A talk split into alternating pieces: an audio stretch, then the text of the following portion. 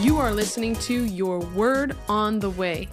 We trust the Word of God to encourage you, comfort you, and even challenge you as you grow in your walk with the Lord. Find us on Facebook, Instagram, YouTube, and podcast.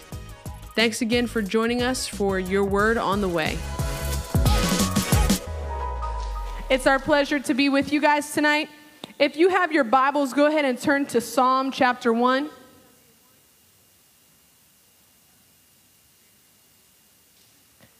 It's about dead center in the middle of the Bible.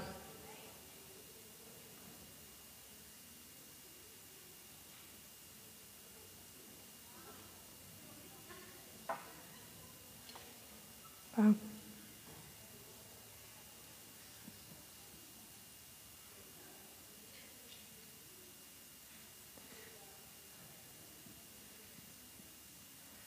Japhet needs a close up of my face. All right, so if you have your Bibles again, turn to Psalms chapter 1.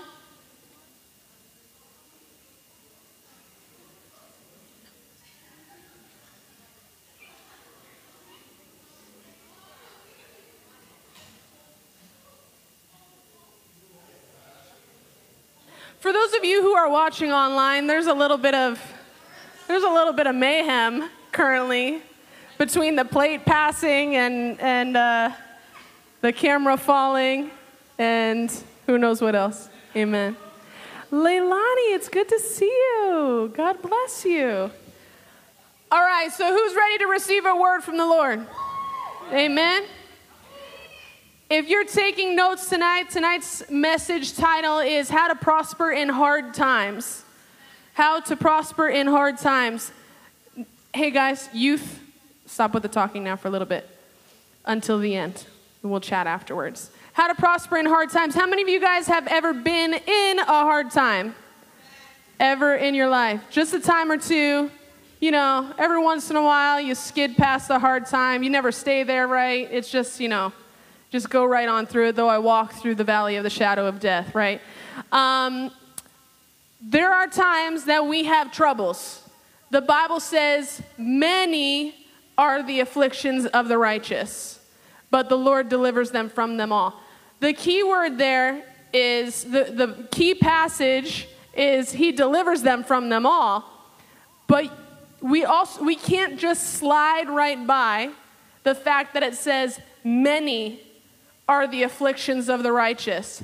I would like to pass by that part of that verse.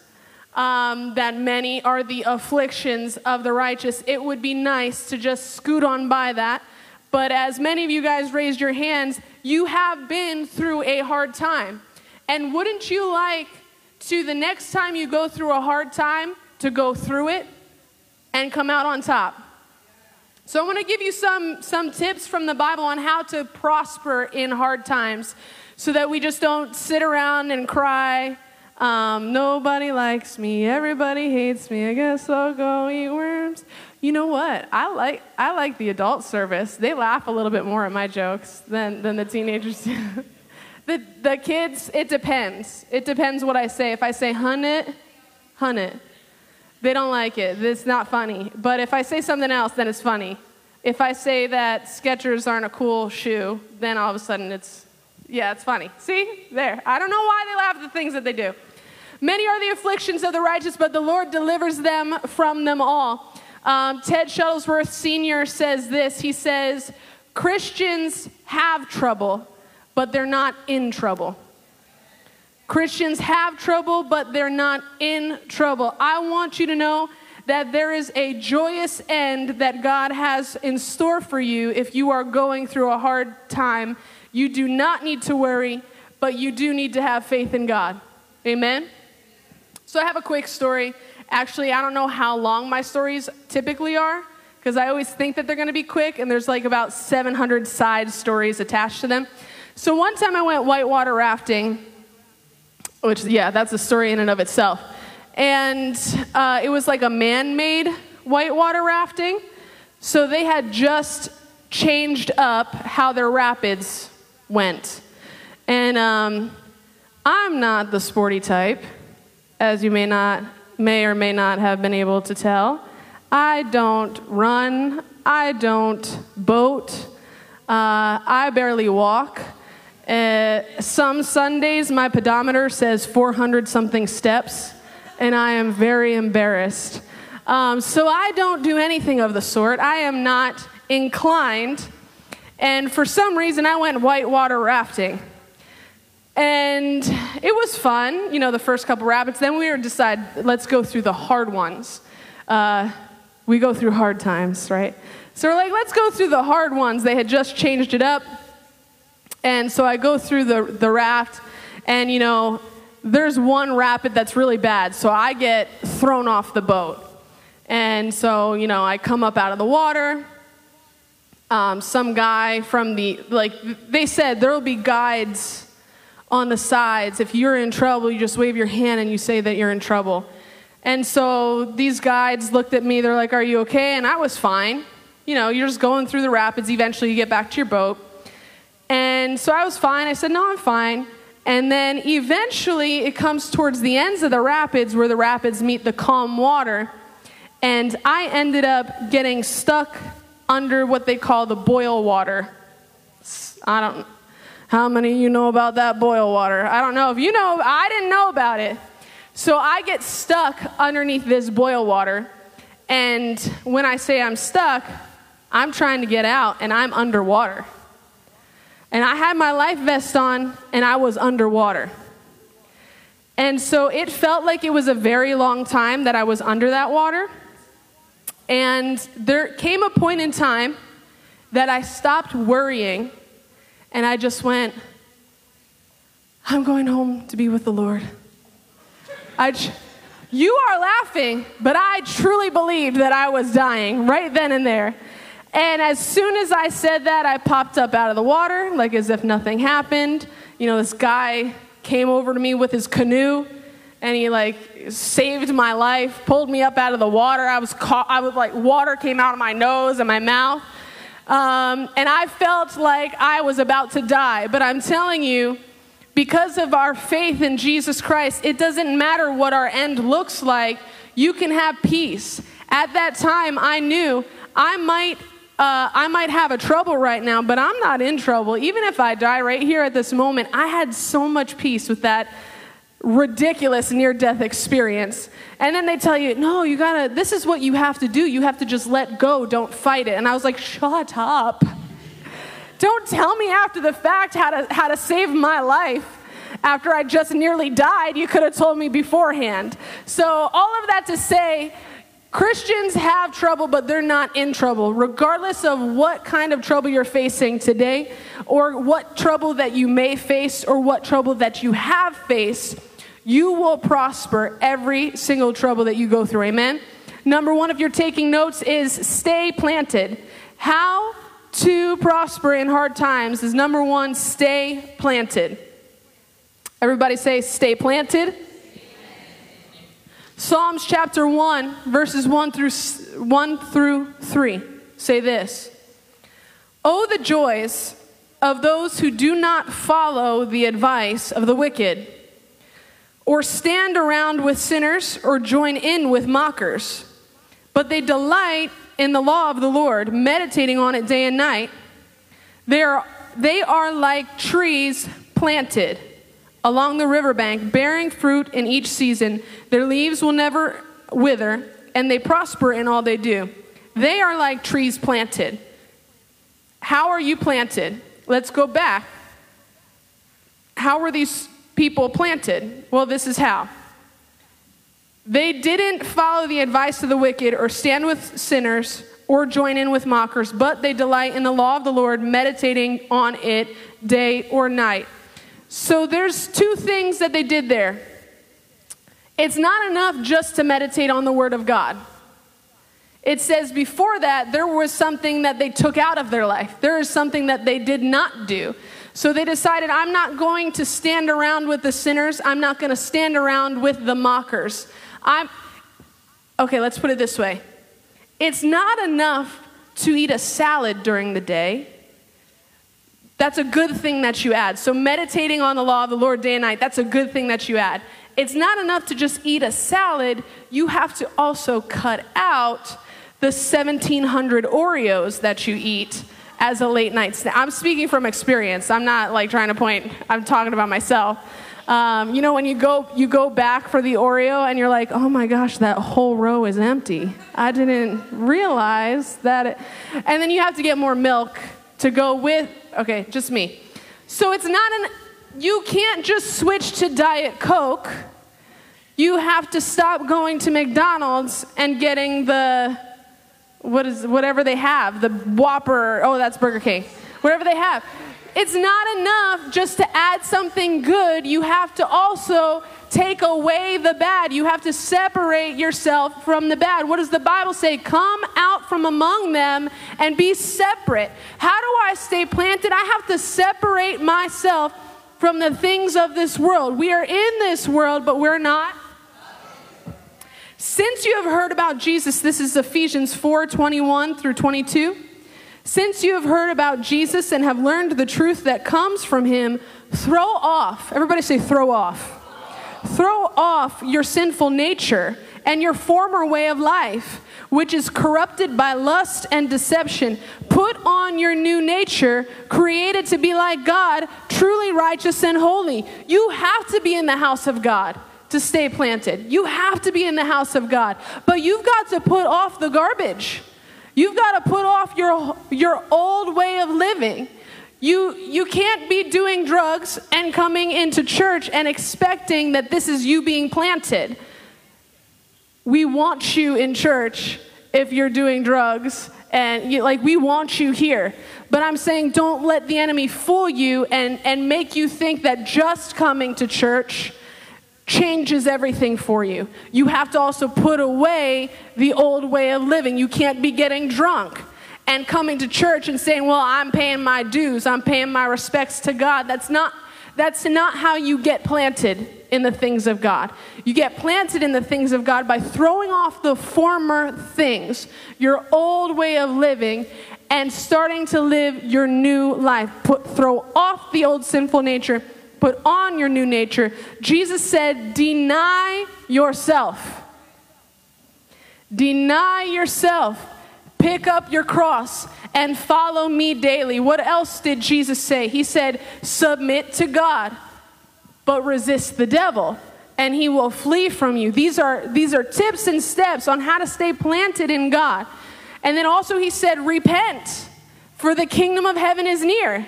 He didn't just say, come to church on a Wednesday night, come to church on a Sunday morning. He said, repent. Saying I'm sorry is not repenting. I'm sorry. Oh, okay. Uh, I'm sorry. Saying I'm sorry is not repenting. Coming to an altar Though this is signifying and symbolizing that you're making a step of repentance, that is not the act of repentance. Your act of repentance is turning away from your old sinful life, your old ways, who you used to be and becoming the new creation that God has ordained you to be. So you've got to turn away, throw off the old sinful nature, and put on your new nature. Repent, for the kingdom of heaven is at hand. You cannot stay planted in hard times unless you were planted in the first place. So, we're going to give you an opportunity to do that tonight before the end of the night comes we're going to give you an opportunity to get planted into, actually, the Bible says that you're grafted in to his branch. You get to be part of the family of God if you turn from your old ways and you put on his new nature. Amen. So we're going to give you an opportunity later on today um, in, a, in a little bit. Also, how do we stay planted in God? The Bible says meditate on his law day and night. Um, get in the word, know what it says. Let it be your daily bread. Let this be like fresh manna to you. You know, the Israelites were um, told by God every day, go, ha- go ahead and, and uh, um, collect the manna. That was a symbolism of you getting fresh, a fresh word from God every day. Go and get into your word. Let this become your bread. Let this become your sustenance. Let this become like a medicine to you. Let it dictate to you what your instruction should be for life. Amen? Hallelujah. Your latter will be greater. Goodness and mercy will follow you all the days of, of your life. These are promises that are in the Word of God that if you get it into your spirit, it becomes real to you. It becomes something that you can bank on, that you can trust in when times get hard. Finally, verse 3 they are like trees planted along the riverbank, bearing fruit in each season. Their leaves will never wither, and they will prosper in all they do. How do you prosper? Oh, I didn't even realize that was the word that was there. That was cool. Go ahead, Holy Ghost. You can prosper in hard times because you're planted in God. And do you think trees are trying hard to grow fruit? No. There's a tree in my front yard, uh, some kind of dogwood. Apparently, it grows fruit. I didn't realize that it was fruit. It's like a Kousa dogwood or something like that. I don't know anything about it, but the fruit is weird. It's like that. It's like that. Those things in Puerto Rico that you break open and there's weird stuff on the inside. They're like quenepas, yeah. It's like that, except for it's in my in my yard and it's from a tree. So, and it's weird. It's like gross, but uh, you gotta like crack it open and eat it. Apparently, you can eat it, and it's not poisonous because it didn't die. So, all of that to say, I don't do anything to that tree to make it grow these stupid fruit. They keep growing and then they fall from the tree, and then my son likes to step on them, and then there's fruit flies all around them because the whole yard is filled with them. I would like for them to not be bearing fruit right now, but they're bearing fruit. I did nothing. It's all about where it's planted. And you don't have to try to bear fruit when you're planted in God. It is just a byproduct of who you are. So it doesn't matter if you're in a drought. It doesn't matter if you're in a good season and a bad season. It does not matter. You don't even have to try. When you're planted in God, you won't even have to try. You will bear fruit as a byproduct of being in Him. Amen? Amen. If you're planted in Him, you will bear fruit whether you're trying to or not. Trees don't try to grow fruit. If you plant them in the right place, they will bear fruit. If you stay in the right place, if you stay in God, if you keep putting, uh, uh, putting off your old nature and putting on your new nature, then you will bear fruit as a byproduct of your relationship with God. You will prosper regardless of the times that you're living in. Amen? Hey, we have a testimony. Like last year, I think it was hard for people. But God blessed us. You're here. God blessed me. I'm blessed. I have to say, there's nothing that I've, I have need of. There's nothing that God has not provided. And it was like, I guess it was a hard time, but I wouldn't know because God's been good. When you're planted in God, you some things you just don't even know because God has been so good to you. Number two, if you're taking notes on how to prosper in hard times, put doubt out. Put doubt out. Go ahead and turn to Matthew chapter 9. Verse 23. Matthew chapter 9, verse 23. I'm going to read a few scriptures here. When Jesus arrived at the official's home, he saw the noisy crowd and heard the funeral music. Get out, he told them. The girl isn't dead, she's only asleep. But the crowd laughed at him. After the crowd was put outside, however, Jesus went in and took the girl by the hand, and she stood up. The report of this miracle swept through the entire countryside. Keep your finger there and turn to Matthew chapter 13, verse 58. You have to forgive me because sometimes I can't read my writing. Oh, no, that's not even it.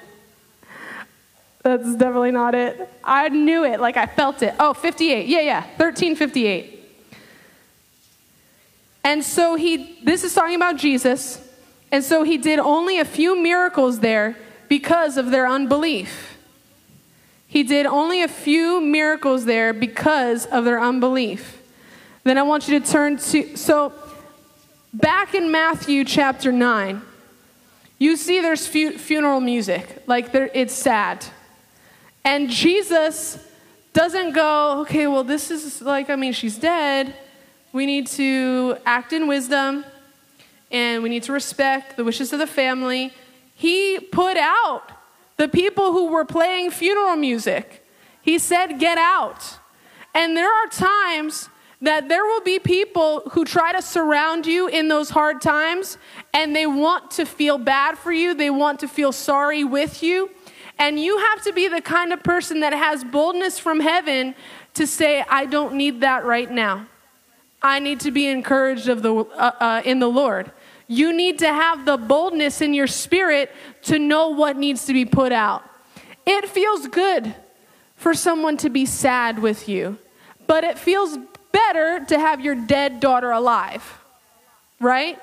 So while pity can feel good for a moment and like the hug can feel good for a moment, you need people who will stand with you who believe the word of God. And doubters need to be put out. That is exactly what Jesus did. And then again, we saw later in Matthew that Jesus could do few miracles because of the people's unbelief. I don't know about you, but Jesus, I think, from the Word of God, seemed to have been, had, you know, lots of power. And he had faith. So why couldn't he just? Why couldn't he just take care of it? Because you can't do those types of miracles when there is unbelief present. So if you want breakthrough in your life, if you want to get through those hard times, you need to put the people who are those unbelievers, the sinners, the mockers? You need to put them out so that you can operate in your faith. You can operate in your belief. It's not just that you have to have faith, you need to not have unbelief. You need to not have doubt in your heart. And you can, you have the faith of Jesus Christ inside of you, the Bible says. You have you have been given the measure of faith of Christ. That means everything that Christ had faith wise, you have. Every bit of faith that he had, you have. You have the measure of faith. And so, your job, your position as a believer is to put those types of doubts out, put the unbelief out. Go ahead and turn to Mark chapter 8.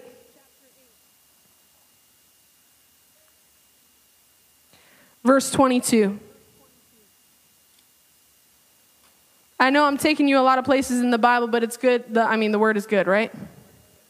Amen. It's the word that doesn't return void. It's not my words that doesn't return void. It's the word of God that doesn't return void. So I, I might as well just sit up here and just read the whole thing to you. Amen. So Matthew or sorry, Mark chapter 8 verse 22 says this. When they arrived at Bethsaida, some people brought a blind man to Jesus and they begged him to touch the man and heal him. Jesus, listen, Jesus took the blind man by the hand and led him out of the village. It makes you wonder why Jesus led him out of the village. Why couldn't he have just done the miracle right there? But we just read in that other passage in Matthew that he could do very he could do no miracles where he was at because of their unbelief. Sometimes God takes you from where you're at so you could get into a po- position of belief. So Jesus took the blind man by the ha- hand and led him out of the village. Then, spitting on the man's eyes, we're going to do some spitting ministry after. No, I'm just kidding. Uh, then, spitting on, I'm training up the youth. Um, in, no, I'm just kidding. I'm, just, I'm gonna. If there were infractions of employment here, I'm gonna have like two check marks next to my name. No. So then, spitting on the man's eyes, he laid his hands on him and asked, Can you see anything now? The man looked around. Yes, he said, I see people, but I can't see them very clearly. They look like trees walking around. Then Jesus placed his hands on the man's eyes again, and his eyes were opened. His sight was completely restored, and he could see everything clearly. Jesus sent him away, saying, Don't go back into the village on your way home. Isn't that interesting? When God does something for you, he want, when he brings you out of something, he wants you to stay out of it. And for this man, it wasn't good for him to go back to where he came from. And I, I, I, just I just believe from the word of God from the other passages that it's likely that there were people who were doubters who were surrounding him. That's not exactly what the scripture says, but you can put a couple things together there, and that's that's what I believe is happening here in this particular occasion. You see that this is one of the only miracles that Jesus had to do something twice. And you have to wonder did it have to do with the unbelief of the people who were in the village? Finally, you could turn to cha- uh, 2 Kings chapter 1.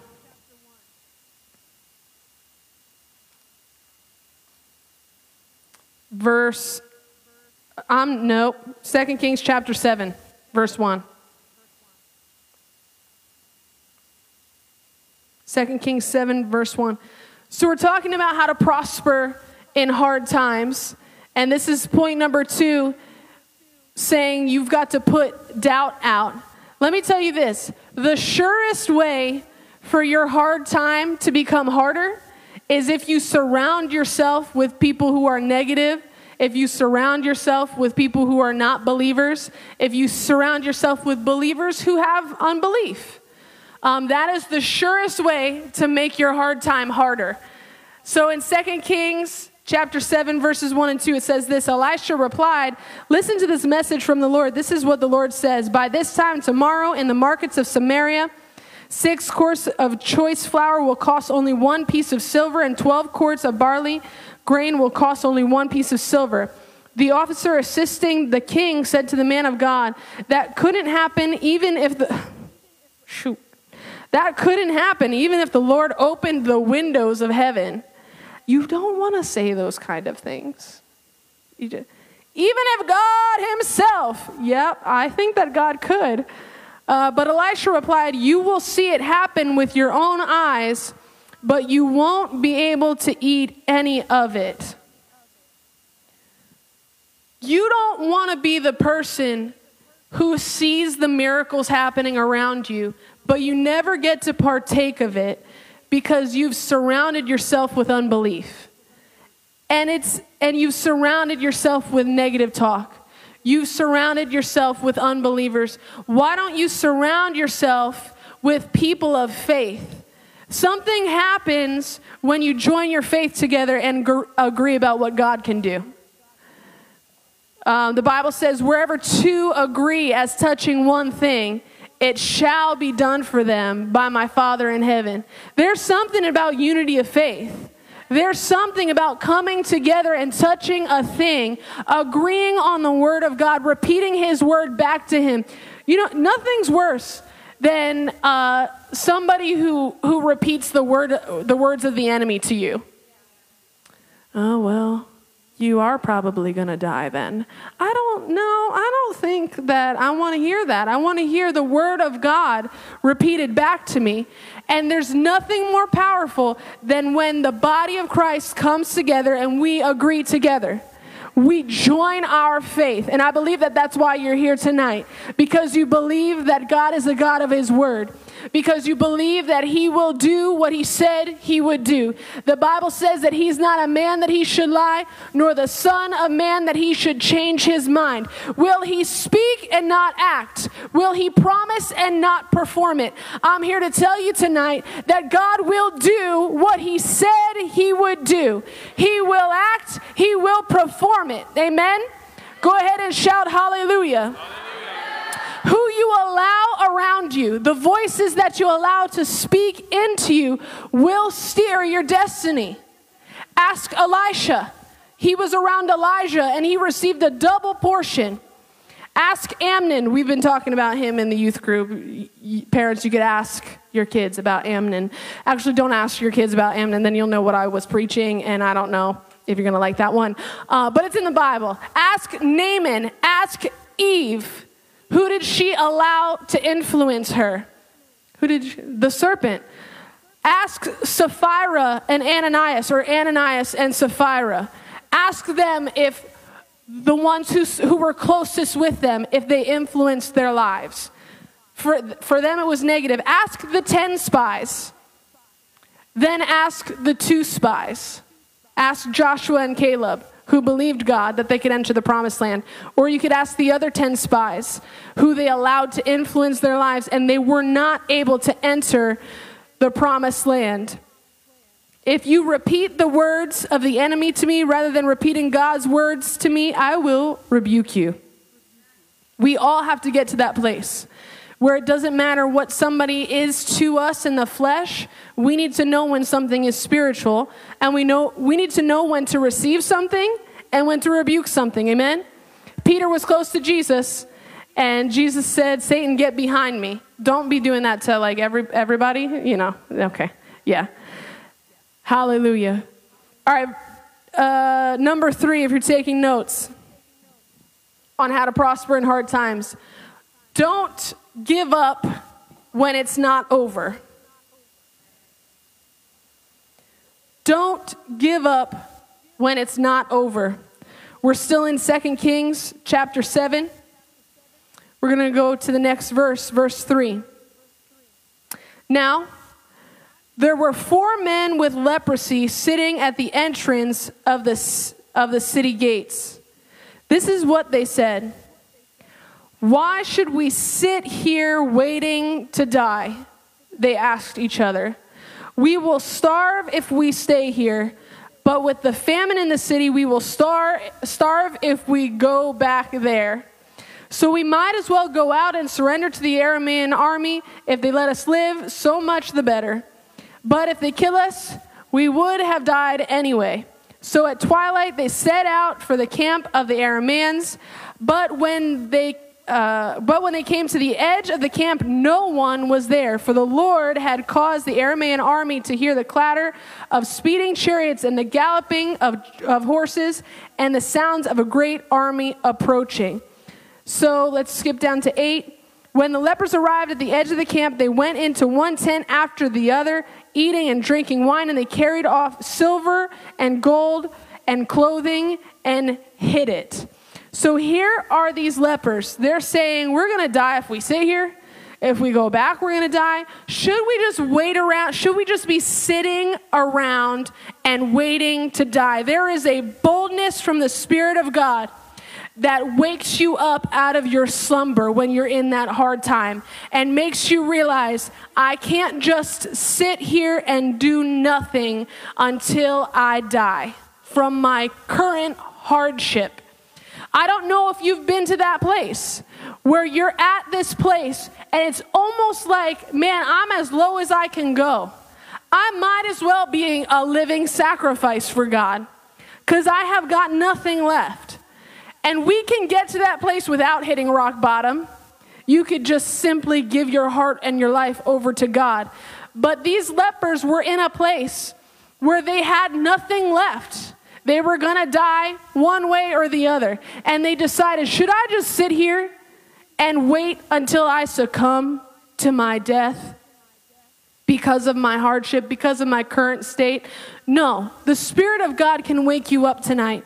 That if you're in that hard place, that it can shake you and make you realize you don't just sit there and let things keep happening to you. You don't just sit there and let your mood keep going down and down and down. No, you're going to get up stand up and see what the Lord has already done on your behalf. That you might know nothing about what He already did. But if you would get up from your place of hardship, if you would get up from sitting outside of the city going, I don't know how anything could change for me, maybe you would see that God already changed something for you, that it's already been done by the blood of Jesus Christ. Everybody say, It is finished. He's victorious. He already won the battle. All you have to do is continue to put your faith in God. If you won't quit, you will win. Run with perseverance the race that has been marked out for you.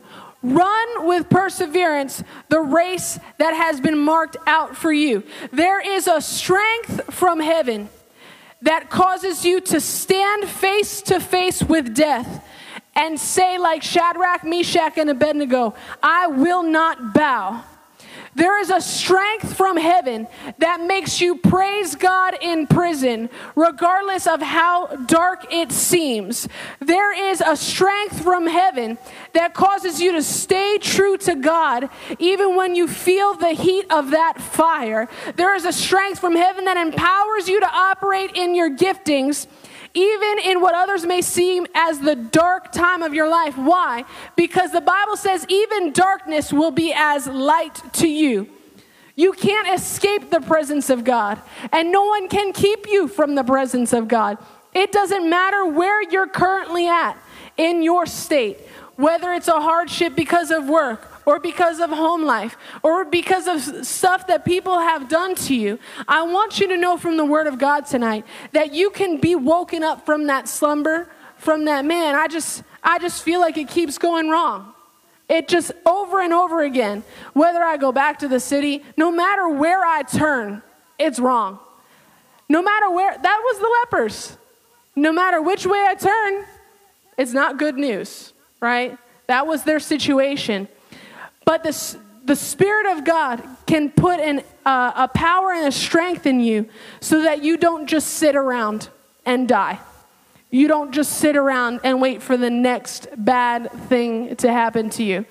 Um, the Bible says that Jesus was a man of many sorrows. He was fully acquainted with our grief. He knows what it's like. He has compassion on us.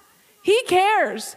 It's not like he's like, you know, just come through the hard time and, you know, get over it. That's not what he's like. He binds up the brokenhearted. He doesn't just uh, wash over it or look over it, he takes care of it. He binds up the brokenhearted. He has compassion. Look at what he did with Lazarus. Uh, his sisters were crying, and he wept. He had compassion on them. So our God cares. He cares about our hardship. But like I said earlier, which would you rather? Somebody who cries with you or somebody who brings back your dead daughter from the dead and brings her to life? And God can do that for your situation today. He can bring whatever's dead back to life. He can bring whatever's been stolen, He can restore it back to you. If there's a, a health issue in your body, He can re- restore health to you. If you've fallen far from God, if you've sinned against Him, if you've just been messing up over and over again, why would Jesus say repent if repenting would do you no good? Why would He tell you repent for the kingdom of heaven is at near if when you repented it was like He didn't care about you anyway? He's given us His word and He's told us what to do so that we could be made in right relationship with Him so that we could be restored to Him, so that our, our relationship can be right. And let me just say this I just feel it from the Spirit of God. There is no condemnation for those who are in Christ Jesus.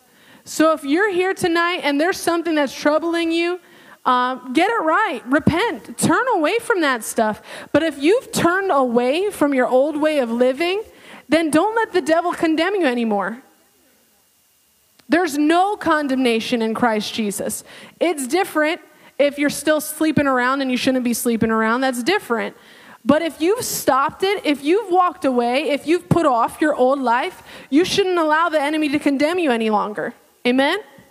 Let's take a moment. Go ahead and stand to your feet. Hallelujah.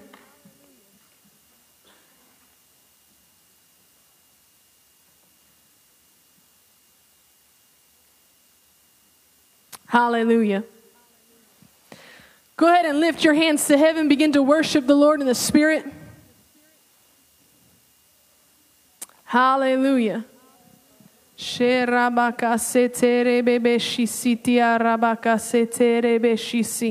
Thank you, Father, for raising up faith in this place right now. We join our faith together that we would see mighty signs and wonders tonight, Father. I thank you, Father God, that children who are wayward would come back to you today in the mighty name of Jesus Christ. I thank you, Father, that for people who are in need of a creative miracle in their body, I thank you, Father, that you're doing it right now. I thank you, Lord, that though we have not yet seen it with our eyes, we can hold it with our faith. So, right now, as you're here tonight in the sound of my voice, begin to believe God for those things that you're trusting Him for. Nothing is too hard for God, no one is too far off. Hallelujah.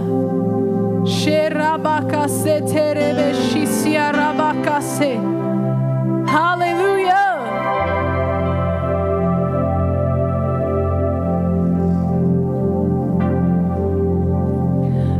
Bible says again that many are the afflictions of the righteous, but the Lord delivers them from them all. You may be in a hard place, but maybe you're in a hard place today because you have not given your life to Jesus, because you haven't repented of your sin. You haven't turned from your old way of living, and you haven't become the new creation that He told you that you are. And I want to give an opportunity for every person who's in this place that you would say, I haven't repented of my sin, but I want to repent of my sin. You need to turn away from your sin in order to turn to God. The Bible says you cannot have two masters. You'll either serve God and hate the other, or you'll love that you'll love money and hate God. You can't serve two masters. You can't serve this world. You can't serve your desires. You can't serve the flesh. You can't serve your job above God. So if you're here today and you would say, I know that I've sinned against God, there is a sin. The Bible says that the wages of sin is death. But the gift of God is eternal life through Christ Jesus. Sin has a sting attached to it. And sin in itself will cause hardship in your life. And you can't come out of those hardships because you keep sinning. That is the natural order of things. When sin entered this world, so did death, and everything associated with death. And so tonight, you can have an opportunity to turn away from sin and turn to God, to deny yourself, to pick up your cross and follow Him. And His word is true. Whom the Son sets free is free indeed. If you haven't received Christ as your Savior, you're in bondage to sin. You do things that you don't want to do. You want to stop doing those things, but you can't. And why? Because the Bible says that that's an oppression of the devil, that sin is a bondage. There's a saying that goes sin will keep you longer than you want to stay, sin will cost you more than you want to pay. And that does not have to be you tonight. Everybody, close your eyes. If you're here and you would say, I know I am a sinner, I know I've sinned against God, and I have not repented, but today marks the day that I'm going to ask Jesus into my life to forgive me, and I'm going to turn away from my sins, and I'm going to turn towards God. If that's you with every eye closed, I want you to raise your hand right where you're at. That you would say, I no longer want to be in the bondage of sin, and I want to receive Jesus Christ as my Lord and Savior. Anybody here tonight that you would say, I need to be forgiven of my sins? I need to be washed clean. I see those hands. Anybody else that you would say, I need to be forgiven of my sins. I need to repent. I want to turn away from who I used to be. Anybody else? For those of you who have your hands raised, I want you to come forward now. I'm going to pray for you. Come on forward. I want to pray for you. Come on forward. Everybody go ahead and give the Lord praise as she comes. Anybody else?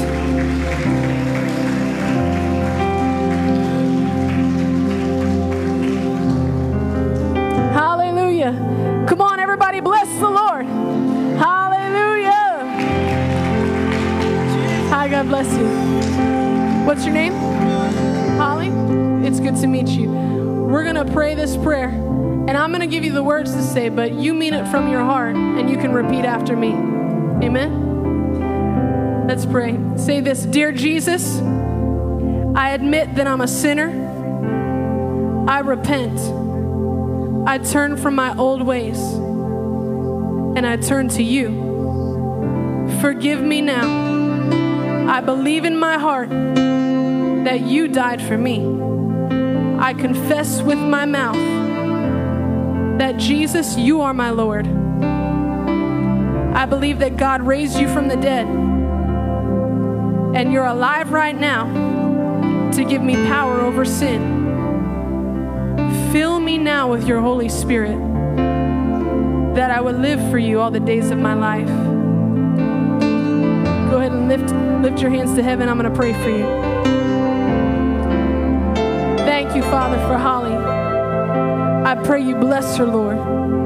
Be free in Jesus' name. Every bondage of the enemy, I break off of you now in Jesus' name. The plan of the devil to destroy your life, I cancel in Jesus' name. Receive now the fresh touch from heaven. I curse off every addiction in Jesus' name, and I command you to be free. In the mighty name of Jesus, you will live and not die, declares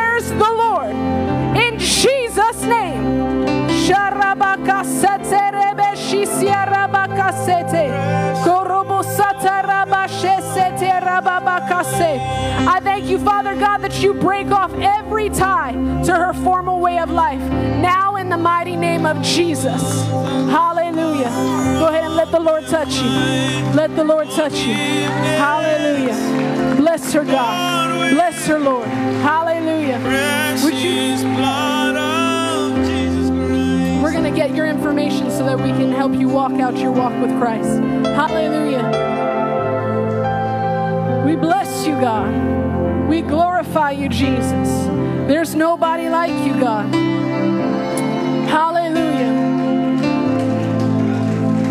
Hallelujah. I want to do one more thing tonight. If you're going through a hard time and you just want a fresh touch from the Spirit of God, I just want you to line up shoulder to shoulder here. We're going to pray for you real quick. You would say, I'm going through a hard time. I just need the Spirit of God to fill me to help me through. You know that God's going to do it. It's not it's not any of us, but you need the Spirit of God. Go ahead and line up shoulder to shoulder here. We're going to lay hands on you. Hallelujah. We bless you, Father. The rest of you, you can still receive right where you're at, whether you're whether you're up here or not.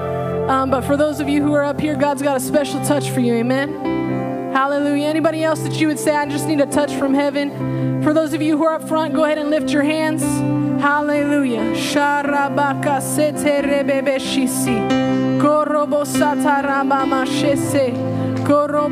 Father, each one who's up here needs a touch from you. We could do nothing apart from you, and we never would want to. Father, I ask you in Jesus' name that the boldness that comes from heaven would come upon them tonight. And the same grace that you've given us, the same grace that you've given us to get through hard times and still prosper. God, I pray that you would touch them with that same grace tonight in the mighty name of Jesus Christ. Everybody who needs direction from you, God, I ask that you would give it to them. Everybody who just needs your spirit um, to strengthen and encourage them, I thank you, Father, that you do it now. In the mighty name of Jesus, receive a fresh touch from heaven. Hallelujah.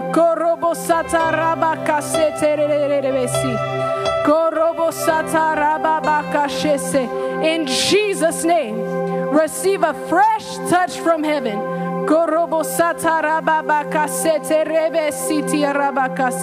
We take captive every thought that tries to uh, lift itself up above Jesus.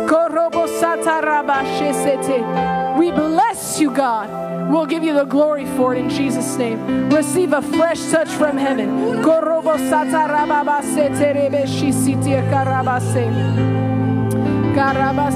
in Jesus' name. Receive a fresh strength in Jesus' name. Thank you, Father. Touch her, God. Every area of struggle, God, I ask that you would give her the directions on what to do next. She wants to do what pleases you, God. So I ask, Lord, that you would give her a download of information from heaven so that she would do what pleases you, Lord. In the mighty name of Jesus, receive a fresh touch from heaven. Thank you, Lord. Hallelujah.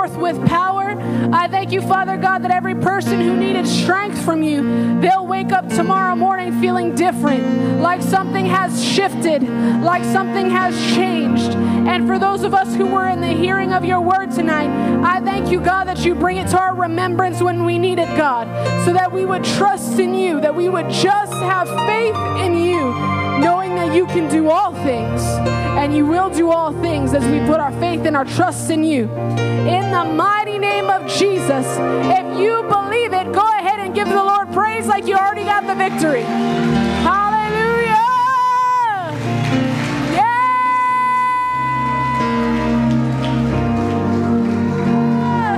Go ahead and shout hallelujah! Hallelujah. Well, I trust that you had a good time in the presence of the Lord. A reminder to you guys that it is. Uh, Pastoral Appreciation Week. Pastor Cole was not here tonight because he is on like a half week of vacation. He's uh, at another service right now. So if you feel in your heart to ever honor the pastors, there's baskets up here. Again, just a reminder there's no pressure, no coercion. We're not into that kind of stuff. But we bless you guys and we trust that you'll have an amazing night. Amen.